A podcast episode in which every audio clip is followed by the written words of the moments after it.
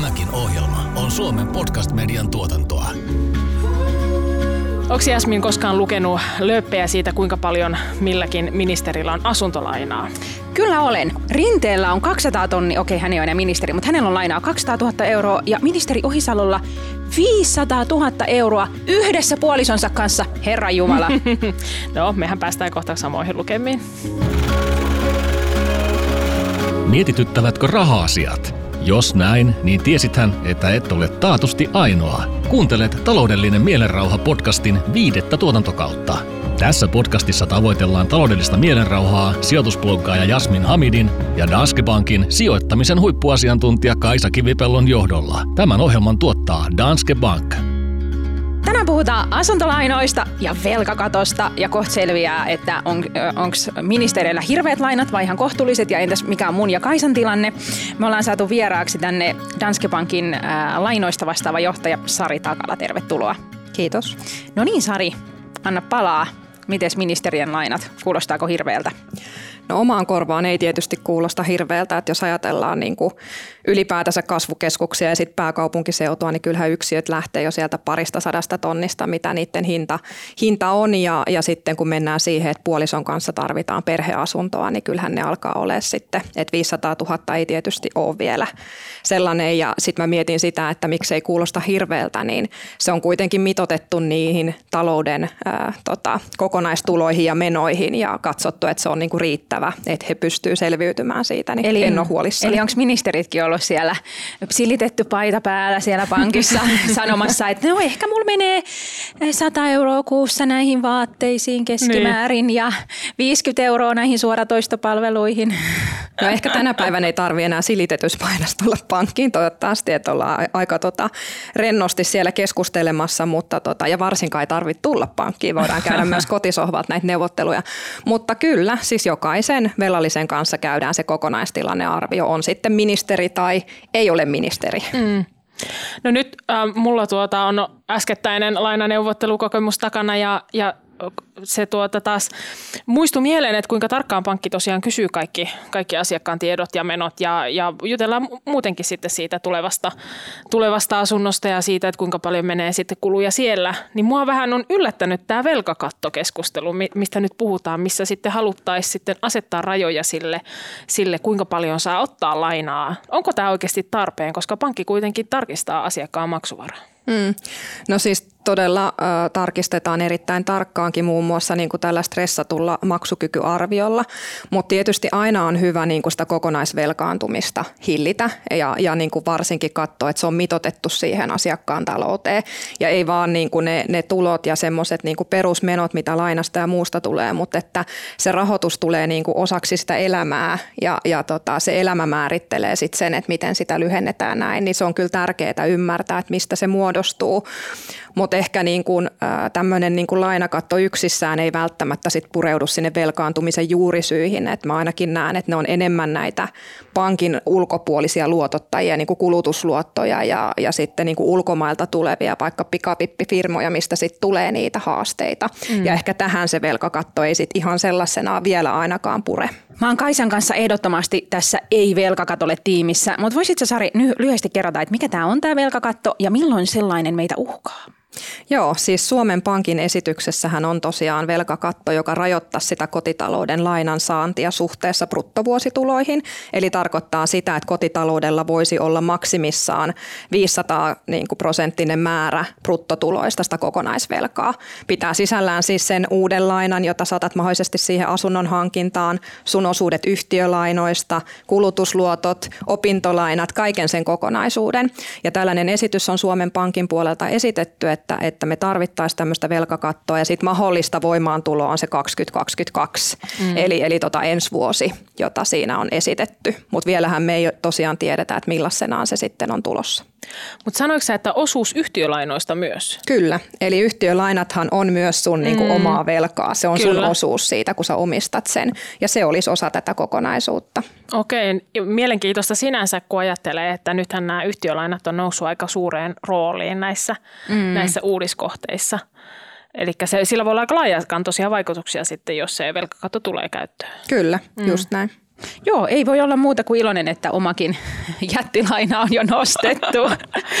Kyllä. No mua niin, tietty niin kuin, vähän huolestuttaa sitten tällaista niin kuin ensiasunnon ostajien näkökulmasta, kun sä oot siinä elämänvaiheessa, että sä oot ehkä justiin valmistunut tai vähän aikaa vasta ollut työelämässä, niin eihän ne sun tulot ole vielä, vielä kovin suuret. Saatikaan, että jos siellä opiskeluaikana haluaisi ostaa sen asunnon, mm. niin miten se vaikuttaa sitten tällainen velkakatto tällaisiin nuoriin tai myös niin kuin vähän tulosiin? Mm. No kyllähän se vaikuttaa, koska se on niin kuin se, se tota bruttotuloihin sidottu, eli se velkakattohan ei huomioi vaikka muuta varallisuutta, että jos sä omistat sitten kiinteistöjä tai osakkeita tai sulla on sijoituksia, eli se on suhteessa niihin tuloihin ihan siis täysin. Hä? Mitä? Siis vaikka sulla olisi millaiset vakuudet, niin tämä niin sit on ja pysyy. Kyllä, Ihan se on jär... siis täysin siis on joustamaton systeemi. Joo. Et se ei huomioi sitä ja sitten toinen, mitä se ei huomioi ainakaan tällä hetkellä, mitä tota on esitetty, niin se ei just huomioi sitä tulojen elinkaarta, eli miten sun tulot kehittyy. Mm. Kun laina-aika on kuitenkin pitkä ja monesti siinä uran alussa sun tulot lähtee niin kuin tietystä tasosta ja lähtee nousemaan sitä mukaan, kun kokemus karttuu ja vastuu lisääntyy. Ja sitähän tämä ei huomioi. Nyt mä kyllä niin kuin amerikkalaisten lakidraamien mukaan sanoin, että I object, koska siis oikeasti sehän tarkoittaa sitä, että jos sä vaikka, no ajatellaan, että mä oon nyt omille lapsille alkanut kerryttämään jo sijoitusvarallisuutta, pikkusen, mutta kuitenkin jotain. Ja sitten jos tämä olisi käytössä sitten, kun he on semmoisia pari, pari kolmekymppisiä, niin hän joutuisi realisoimaan heidän sijoitukset pystyäkseen ää, ostamaan se asunnon, ellei tulot ole tarpeeksi korkeat. Just niin, ja jos te ajattelette niin kuin tällaista maailmantilannetta kuin nyt, että korot on alhaalla, jolloin oikeasti niin kuin, ää, se vakuudellisen lainan eli asuntolainan ottaminen ei mitenkään ole tyhmää, niin, niin sehän on ihan päätöntä, että sit pitäisi myydä jotain sijoituksia, jotta sä et joudu ottaa niin paljon lainaa. Mm. Kun tavallaan, et, et, jos vaan ne vakuudet on kunnossa, niin mun mielestä sillä, niin kuin lainalla ei pitäisi olla mitään rajaa. Ja, ja, ja varsinkin siis, jos kyse on pankista, joka todellakin stressitestaa sen lainan. Mm. Et itsekin olen siellä istunut ja huomannut, että ei kyllä, mm. ei kyllä niin kuin liian isoa lainaa vahingossa anneta. Joo, ja kyllähän sitä siis huomioidaan nyt, että jos me mietitään, niin kuin mitä alustavasti katsottiin vähän meidän dataa ja viime vuonna myönnettyjä lainoja, niin eihän tämä nyt, niin kuin tämä Suomen Pankin esitys, jossa se olisi se 500-kertainen, niin se ei ole ihan niin, niin tota, tavallaan niin kuin rajoittava, että me, me katsottiin, että se on noin 7 prosenttia, mitä se olisi kaiken kaikkiaan sitten jättänyt lainoja niin sanotusti myöntämättä. Okay. Mm. Mutta sitten tietysti toi, mitä Kaisa sanoi, että et, et sitten jos me mennään niihin ensiasunnon ostajiin ja niihin, jotka on siellä työuran alkuvaiheessa, niin siellä se on jo yli tuplat siitä määrästä, mitä mm. se vaikuttaisi nimenomaan kasvukeskuksissa. Pääkaupunkiseutu, paljon se yksiö maksaa. Ja siellä pitääkin olla sitten jo sen verran enemmän niitä säästöjä, kun sulla se tulosidonnaisuus tulee niin sanotusti vastaan.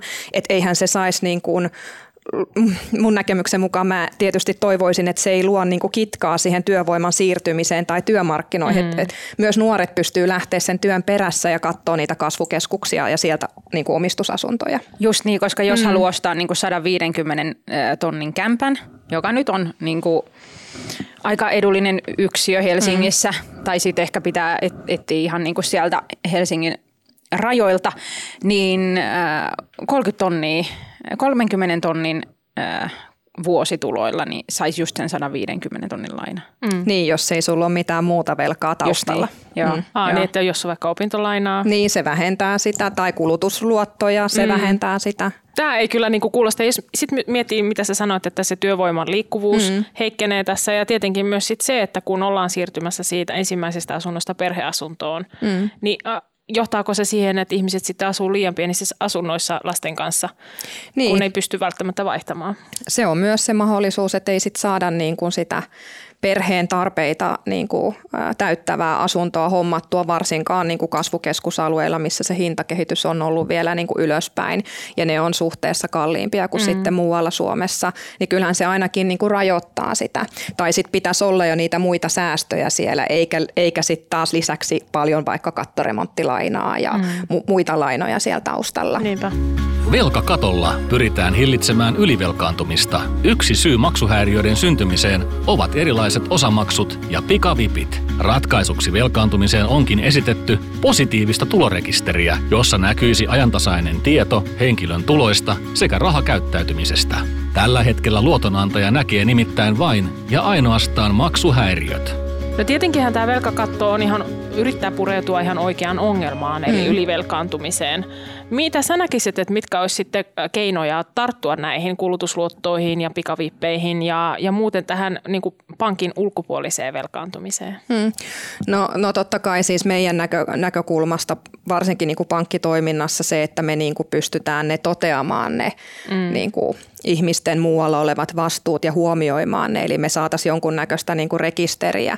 Mutta sitten se, että ne velvoitteet koskisivat sitten kaikkia luotonantajia täällä markkinoilla ja, ja myöskin se tarkastusvelvollisuus, että helposti sitten tämmöiset yksittäiset pankkitoiminnan ulkopuoliset rahoittajat eivät samalla tavalla tarkasta kaikkea sitä, mitä kysytään ja, mm. ja silloin tietysti voi jäädä jotain huomaamatta ja sieltä tulee sitten sitä kokonaisvelkaantumista, joka ylittää sen maksukyvyn. Niinpä. Mä en ole pitkään aikaan, jos onkohan milloinkaan ostanut mitään osamaksulla vaikka niinku elektroniikkaa tai mm. kodinkoneita, mm. mutta mulla on se käsitys, että, että se on aika helppoa.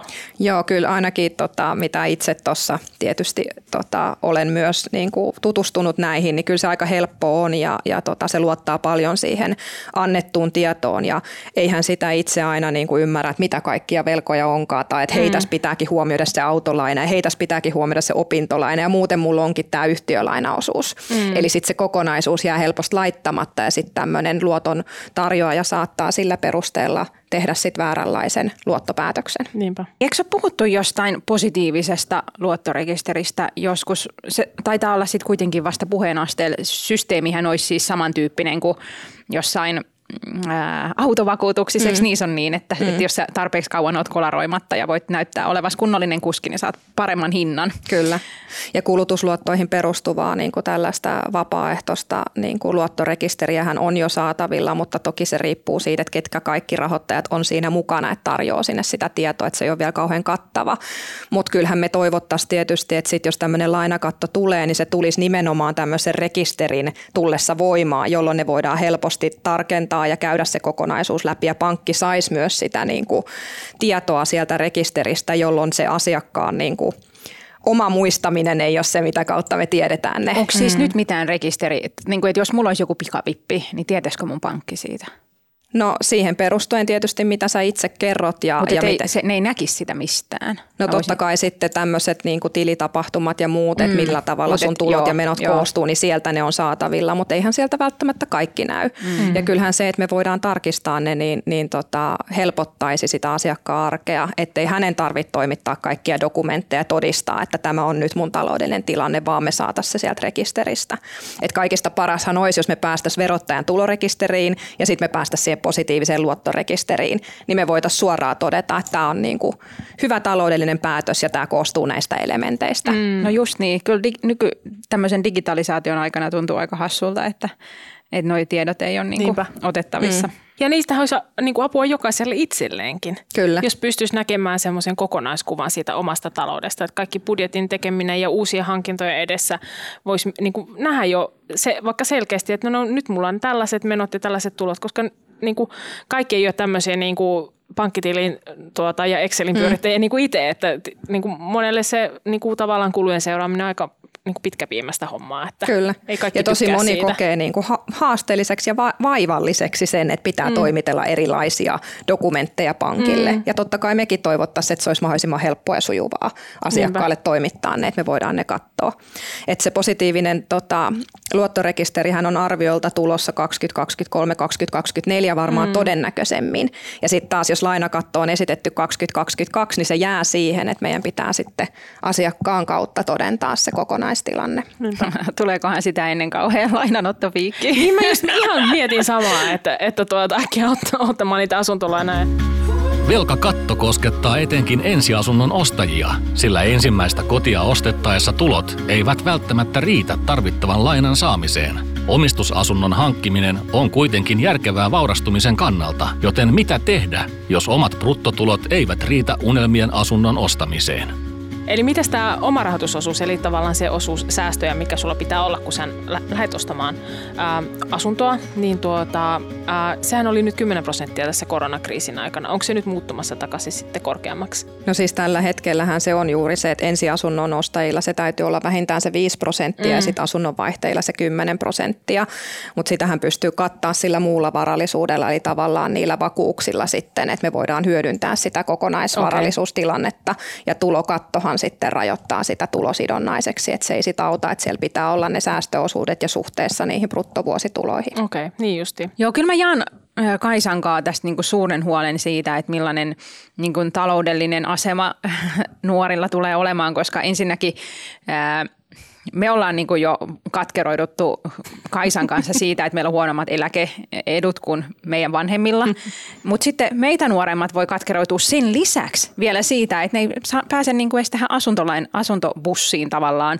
Että kun se, se karkaa niin yhä kauemmas se ensimmäisen asunnon ostaminen ja se on niin tosi tärkeää, että siihen pääsisi ajoissa kiinni, jotta sen arvo nousee ja pääsee sitten joskus aikanaan ostaa perheasuntoa, ettei tarvitse lasten kanssa yksiössä majailla. Mm, Ni, niin kyllähän toi niinku näyttää tuskaselta. Mutta jotta tämä ei olisi pelkkää valittamista, niin kerro Sari, että mitä sitten voi tehdä tavallaan, jotta voisi varmistaa sen mahdollisimman hyvän selustan. Ainakin voisi ASP-tilille säästellä, eikö mm, niin? Totta. Siis mä aina sanon, että kun se on edes ajatuksena se asunnon hankinta, niin kannattaa olla yhteydessä pankkiin. Ja siinä voidaan sitten katsoa sitä suunnitelmaa, että onko sulla minkälaisia säästöjä, mitä sä haluat käyttää siihen, mitä vaateita on asuntolainassa ja, ja mistä se kokonaisuus muodostuu. Ja, ja kyllä niin kuin se säästäminen mahdollisimman al, al, niin kuin aikaisessa vaiheessa, että vaikka sen ASPin kautta, ASPI on siitä hyvä järjestelmä, että se tekee semmoisen säästösopimuksen, sua palkitaan siitä koroilla ja sitten kun sä oot tietyt säästöehdot täyttänyt, niin sä saat vielä lisäkoron, eli se on aika palkitsevaa ja sitten sen voi avata jo niin kuin 15 ikävuodesta eteenpäin, että sä lähdet itse säästämään. Että kyllä mä ainakin on tota, omat lapseni, tota, niin kuin, jos voi sanoa, niin pakottanut avaamaan ASPI-säästösopimuksen, koska nyt se ei ehkä ajatuksissa, että mä haluan joskus omistaa asunnon, mutta jos nämä kaikki niin kuin velkakatot ja muut tulee voimaan, niin sitten sulla pitää olla se oma säästöosuus, varsinkin siellä tulokehityksen alkuvaiheessa. Niinpä. Ja toki on se sitten sijoituksia, säästöjä, talletuksia, ihan mitä tahansa, mutta se säästäminen niin kuin mahdollistaa sulle sitten sen asunnon hankinnan. Kaksi ASPI-kysymystä. Ensinnäkin sellainen tuota, huomio, että että sehän on tosiaan, että Aspille vaan omia rahoja. Eli kun tosi monesti näkee keskustelua sillä, että niin kuin vanhemmat kysyvät, että voinko minä avata lapselleni Aspin ja laittaa sinne rahaa.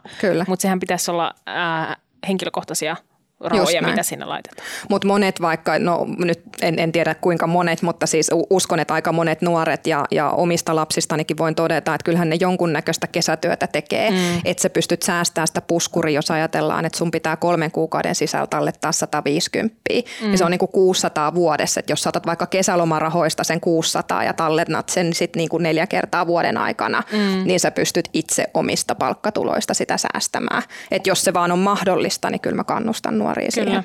Ja sitten toinen on se, että siinä on vähän niin kuin vaakakupissa se, että toisaalta olisi fiksua aloittaa mahdollisimman aikaisin, mutta toisaalta korjaa jos mä muistan väärin, niin eikö se ole niin, että se korko kertyy vain tietyltä vuosimäärältä?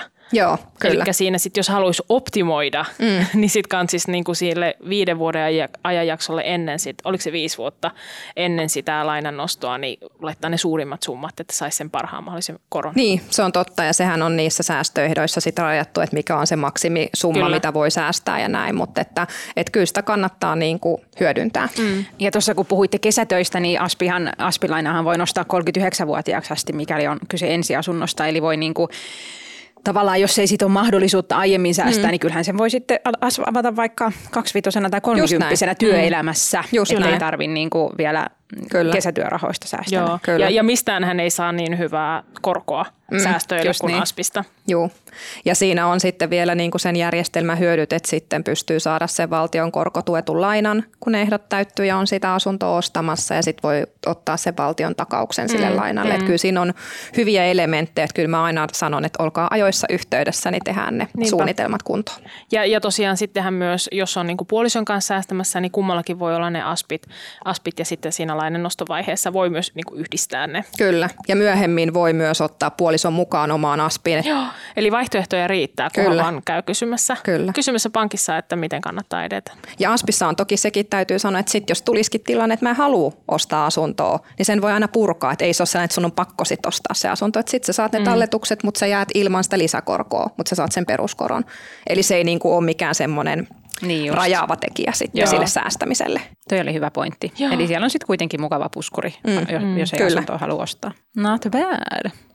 No millaisia ne on sitten ne, Sari, ne lainan nostajien suurimmat huolet? Mitä ihmiset kyselee, kun ne, ne tulee pankkiin?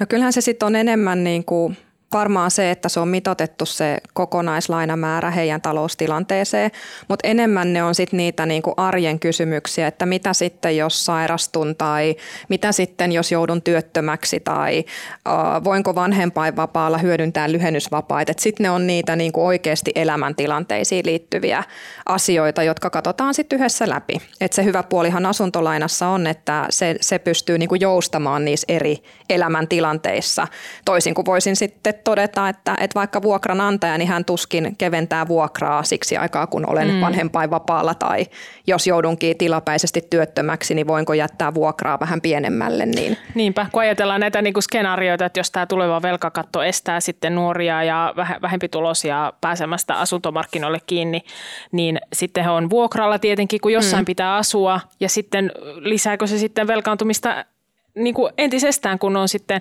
tulee näitä elämäntilanteita, milloin mm. ei riitäkään sitten raha siihen asumisen maksamiseen syystä tai toisesta ja sitten joutuu ottaa velkaa, että saa katettua sen vuokran. Kyllä, just näin. Niin kuin pahimmassa tapauksessa.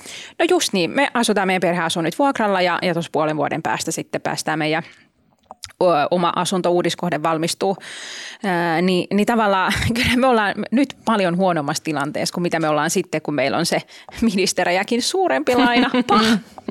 ää, niin tota, koska sitten mä voin nimenomaan aina soittaa pankkiin ja sanoa, että nyt on ihan tämmöinen katastrofaalinen tilanne, että pystyisikö mitenkään niin kuin saada vähän joustoa asuntolainaan. Mm. Mutta en mä usko, että se mun asunto, siis vuokranantaja olisi silleen, joo ei midistettä. Mm. pari kuukautta voit olla maksamatta ja katellaan mm. sitten taas. Niinpä. Mm.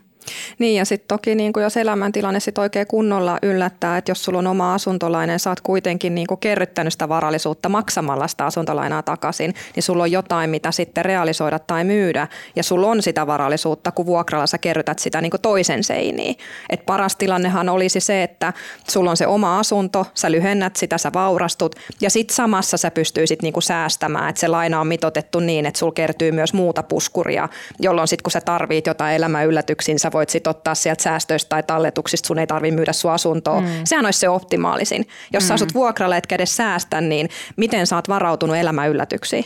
Niinpä, just niin. Se on. No toivottavasti nyt tulisi jotain järkeä tähän velkakattokeskusteluun ainakin siinä mielessä, että saataisiin ne todelliset velkaantumisen lähteet, eli ne mm. kulutusluotot ja pikavipit paremmin aisoihin. No just tämä, mm. kun taas jotenkin demonisoidaan sitä asuntolainaa, vaikka se selvästikään ei ole se syyllinen tähän, mm. tähän ylivelkaantumiseen, vaan, mm. vaan juurikin ne kulutusluotot. Ja pitäisi mm. jotenkin olla niin kuin kaikki tsemppi siinä, että, että ihminen lähtisi mm. kerää sitä omaa varallisuutta ja pääsisi, ja suomalaisinhan se nyt on se omistus mm. asunto ollut perinteisesti se. Kyllä. Ja kyllä mä näen, että ne velkaantumisen haasteet, mäkin olen nyt niin kuin ihmisten parissa tehnyt rahoituksen äärellä töitä tässä yli 20 vuotta, niin kyllä sitten kun se talous on niin kuin pahasti yllättynyt tai ollaan sitten niin kuin huonossa tilanteessa, niin harvoin ne on tullut asuntolainoista. Että kyllä ne tulee sitten elämän yllätyksistä, joihin ei ole varauduttu tai sitten niin kuin erityisesti sieltä kulutusluottopuolelta, että ollaan sitten, kun aletaan laskea vaikka luottokorttien määrää ja paljon ne lyhennykset on, niin monesti me puhutaan niin kuin tuhannesta tai yli tuhannesta eurosta, mitä on kaiken maailman kulutusluottojen eriä tullut. Mm, ja sitten siitä tulee se haaste. Että kyllä mä oon niin vahvasti sitä mieltä, että sitä ylivelkaantumista pitää niin kuin pystyä valvoa ja pankin pitää tehdä vastuista luotonmyöntöä. Ja samassa mä oon sitä mieltä, että me tehdään sitä ja todella niin kuin vahvasti, että sitten se on se muu ympäristö, jonka tulisi myös tukea sitä. Joo, ja tässä mä kyllä niin kuin peräänkuulutan tämän, tämän niin kuin elämänvaiheen, kun on pieniä lapsia ja on niin kuin tarve kuluttaa ihan valtavasti. Mm. Et että pääsisi niinku vähän takaisin semmoiseen vanha-aikaiseen ajatteluun siitä, siinä, että säästettäisiin etukäteen sen sijaan, että vaan kulutetaan, koska se on tosi hankalaa. Sä huomaat niinku sun ystäviä ja tuttuja ja työkavereita, kuinka heillä on hienot autot ja hienot kaikki ja he käy joka vuosi etelämatkalla. No nyt koronan aikana kukaan ei käy missään, mutta kuitenkin, että se tavallaan jotenkin se standardi siitä, että miten tällaisen niinku kaupunkilaisen lapsiperheen pitäisi tehdä, mm. on tosi korkea. Mm. Ja en mä yhtään ihmettele, että tulee houkutus sitten ottaa niitä osamaksuja ja kuluttaa, että on jotenkin siinä niin kuin mm. omassa viiteryhmässä. Silloin kun mä olin nuori, niin mulla oli hetki aikaa ajatuksena, että olisi kiva ostaa oma yksiö. Mutta sitten mä ajattelin, että no en mä kuitenkaan pysty ja pankki myönnä mulle lainaa. Ei, mä en edes ottanut yhteyttä pankkiin ja käynyt niin keskustelemaan asiasta, että onko tämä mahdollista ja miten se olisi mahdollista. No mites nykyään? Tohtiko ihmiset ottaa yhteyttä niin kuin niiden haaveiden kanssa vai, vai onko se sitten sellaista, että jupistaan sitten jossain sosiaalisen median palstoilla, että en minä kuitenkaan saa lainaa, niin ei edes soiteta pankkiin?